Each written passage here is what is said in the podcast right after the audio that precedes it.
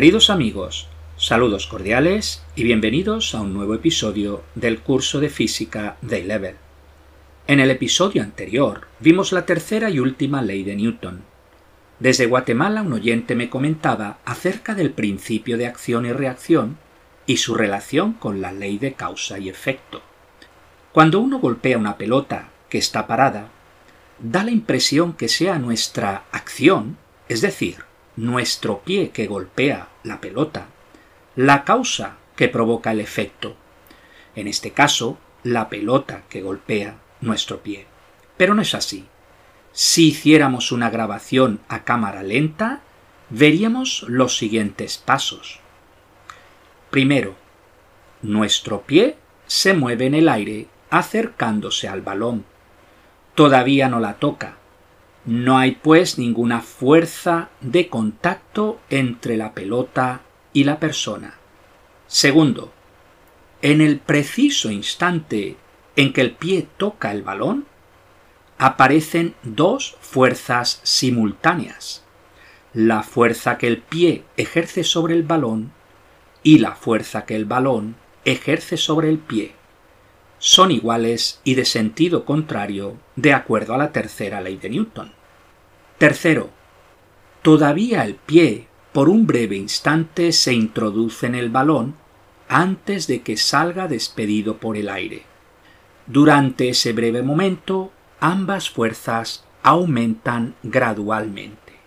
Con esto debe de quedar claro que la tercera ley de Newton nos dice que las fuerzas siempre aparecen en pares. Ese par de fuerzas siempre actúa en dos objetos o cuerpos diferentes, nunca sobre el mismo. Hay un pero en todo este argumento. Se trata de la simultaneidad. En el ejemplo anterior, es una buena hipótesis suponer que las fuerzas se propagan instantáneamente, lo que implica una velocidad infinita en la propagación de las señales. Esto es debido a que son fuerzas de contacto. Pero todas las fuerzas fundamentales son fuerzas a distancia. ¿Cómo es posible que la Luna gire alrededor de la Tierra? ¿Cómo sabe la Luna que la Tierra está allí atrayéndola sin estar en contacto con ella?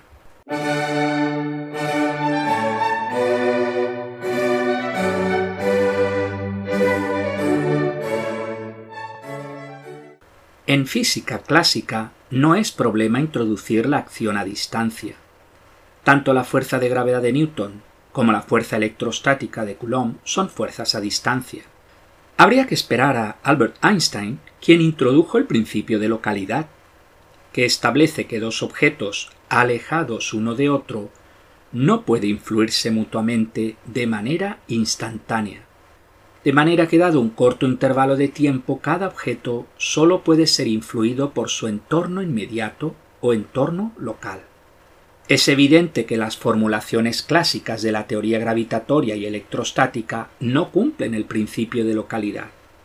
En cambio, la relatividad general de Albert Einstein y la teoría electromagnética de Maxwell sí cumplen el principio de localidad. En cuántica, en cambio, tampoco se cumple el principio de localidad. En 1935, Einstein, Podolsky, Rosen propusieron la famosa paradoja EPR. Supongamos dos partículas que interactuaron en el pasado y que quedan en un estado entrelazado. Dos observadores reciben cada una de las partículas. Si un observador mide la propiedad de una de ellas, sabe cuál es la propiedad de la otra. Se denomina paradoja porque en su momento no había manera de demostrarlo.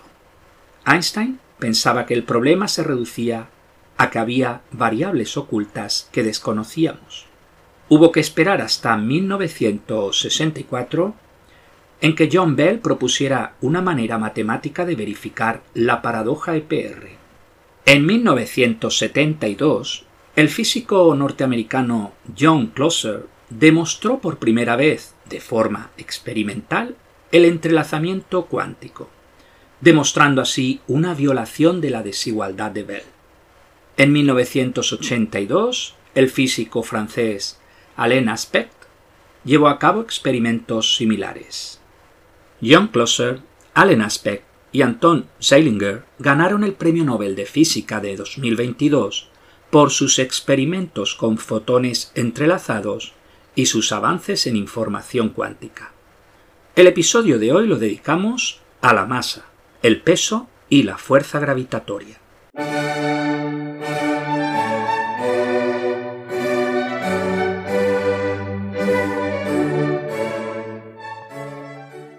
Recordemos la segunda ley de Newton, o ley fundamental de la dinámica. Fuerza igual a masa por aceleración. En símbolos, F igual m por a. Se trata de una relación de proporcionalidad entre la aceleración y la fuerza, de forma que si se dobla la fuerza, se dobla la aceleración, y si se triplica la fuerza, se triplica la aceleración. La constante de proporcionalidad es precisamente la masa del cuerpo. Definimos la masa como la cantidad de materia que contiene un cuerpo determinado. La masa es una magnitud física ya que se puede medir, utilizando para ello balanzas de distinto tipo. La masa es una cantidad escalar, no vectorial, y su unidad en el sistema internacional es el kilogramo.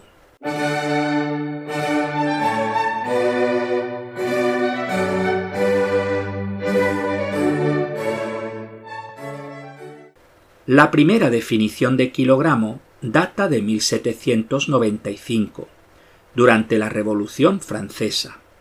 Especificaba que el gramo era la masa de un centímetro cúbico de agua pura en el punto de fusión del hielo, aproximadamente a 4 grados centígrados. El punto de fusión no es algo fijo, sino que depende de la presión, haciendo algo inexacta la definición anterior. En 1879 se construyó el prototipo internacional de kilogramo. Se trata de un cilindro de platino iridio con una masa igual a la de un decímetro cúbico de agua a presión atmosférica y temperatura de 4 grados centígrados. Fue adoptado en 1889 durante la primera Conferencia General de Pesas y Medidas se conserva en la Oficina Internacional de Pesas y Medidas en las cercanías de París. Pero con el tiempo se descubrió que el cilindro había perdido masa, concretamente unos 50 microgramos en 130 años. Esto provocó que en 2019 se redefiniera el kilogramo en función de la constante fundamental de Planck. Dejamos la historia de la definición del kilogramo y volvemos a la definición de masa.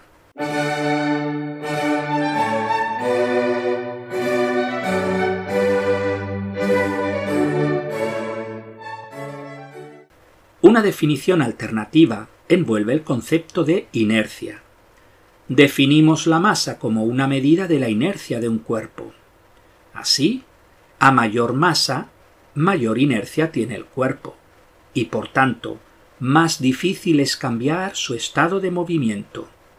Definimos la masa inercial como la resistencia de un cuerpo al cambio de velocidad. No debemos confundir la masa con la cantidad de sustancia. Ambas son dos magnitudes fundamentales. En el sistema internacional la masa se mide en kilogramos y la cantidad de sustancia en moles. El mol se refiere a la cantidad de partículas elementales que contiene dicha sustancia. Un mol de cualquier sustancia siempre contiene el número de Avogadro de partículas de dicha sustancia. De ahí que un mol a secas no tiene una masa determinada, pues depende de la sustancia involucrada. Un mol de átomos de hidrógeno tiene una masa de un gramo, mientras que un mol de átomos de carbono tiene una masa de 12 gramos.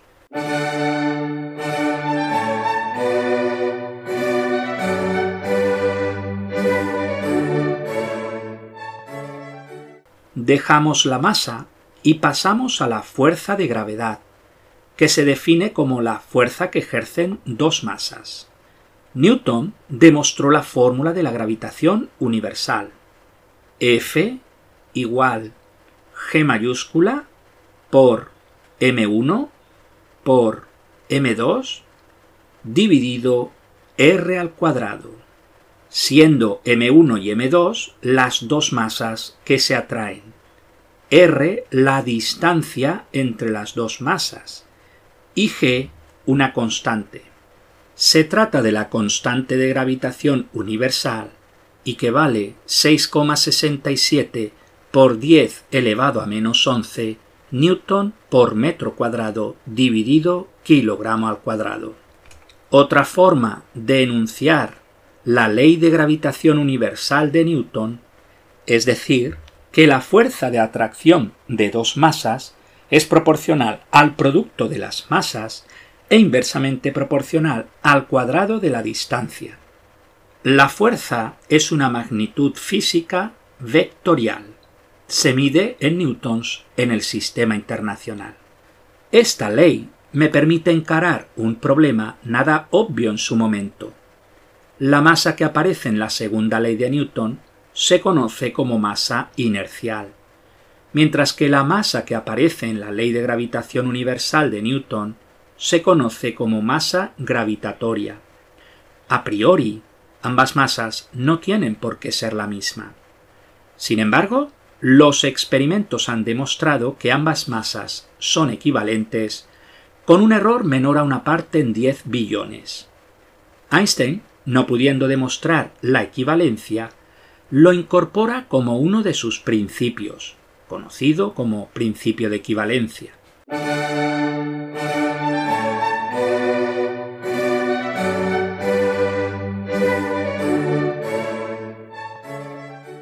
Terminamos con el concepto de peso. El peso es una fuerza. Denominamos peso a la fuerza gravitatoria que actúa sobre un cuerpo. Se demuestra que P igual a m por g, es decir, el peso es igual a la masa por la intensidad del campo gravitatorio. Si el cuerpo se encuentra sobre la superficie del planeta Tierra, g vale 9,81 newton por kilogramo. De las definiciones anteriores vemos algunas diferencias básicas entre masa y peso. Número 1 la masa es una magnitud física escalar, mientras que el peso es una magnitud física vectorial. Número 2. La unidad de masa en el sistema internacional es el kilogramo, mientras que la unidad de intensidad de campo gravitatorio es el newton por kilogramo, que equivale a metro por segundo cuadrado en unidades básicas. Número 3. La masa es invariante universal, es decir, tiene el mismo valor en cualquier parte del universo. El peso, en cambio, no es un invariante, pues depende del planeta o luna en que se encuentre el objeto. Esto se debe a que el peso depende de la intensidad del campo gravitatorio, que es inversamente proporcional al cuadrado de la distancia, por lo que los planetas con radio diferente tienen intensidades de campo gravitatorio diferentes. Es más, incluso en el mismo planeta, el peso cambia si está en la superficie del planeta o por ejemplo se encuentra a miles de kilómetros de distancia, como un satélite artificial alrededor de nuestro planeta. Veamos algunos ejercicios.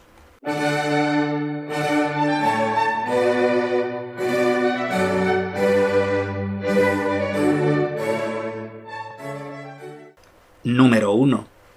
Dos bloques X e Y de masas m y 3m respectivamente, se encuentran pegados y son acelerados a lo largo de una superficie lisa por una fuerza F que se aplica al cuerpo X.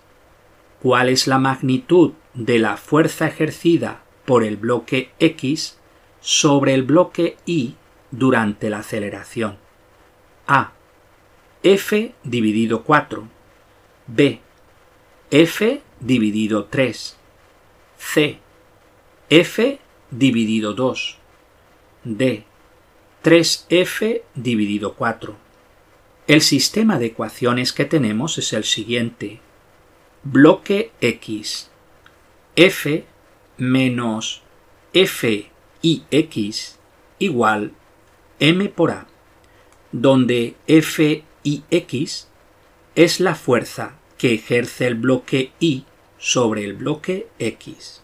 Bloque Y f xy igual 3ma, donde f xy es igual a la fuerza que ejerce el bloque X sobre el bloque Y.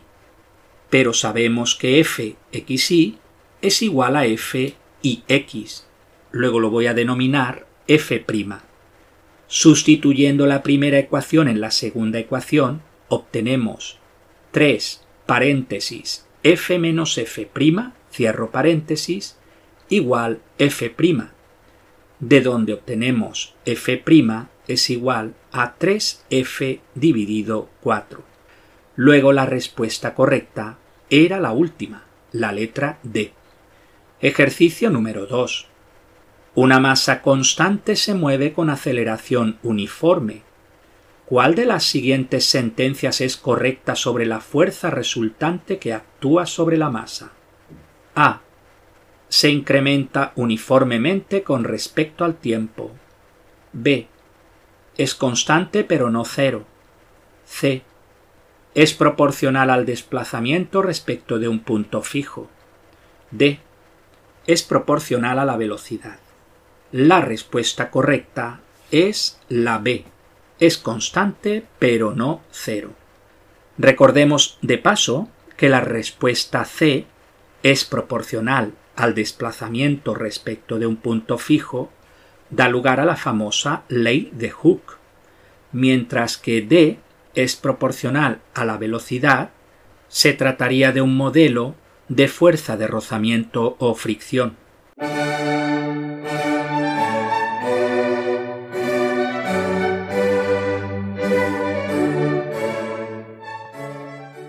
Ejercicio número 3.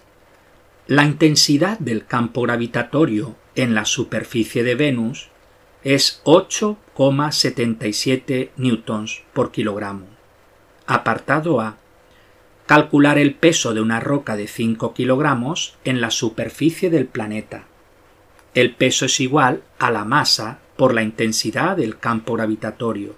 Luego es igual a 5 por 8,77 y esto da 44 newtons con dos cifras significativas. Apartado B. ¿Cuál es el peso de una roca similar en la superficie del planeta Tierra? En este caso, peso igual a masa por intensidad de campo gravitatorio será igual a 5 por 9,81, que es el valor de G en el planeta Tierra. Y esto da 49 newtons con dos cifras significativas. Ejercicio número 4. Una fuerza neta de 95 newtons acelera un objeto a 1,9 metros por segundo al cuadrado. Calcular la masa del objeto. Utilizando la segunda ley de Newton tenemos que la masa es igual a la fuerza dividido la aceleración. Luego es igual a 95 dividido 1,9 y esto da 50 kilogramos.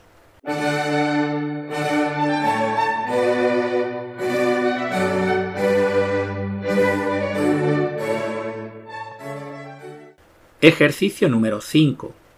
Un paracaidista salta desde una plataforma a una altura de 3 metros.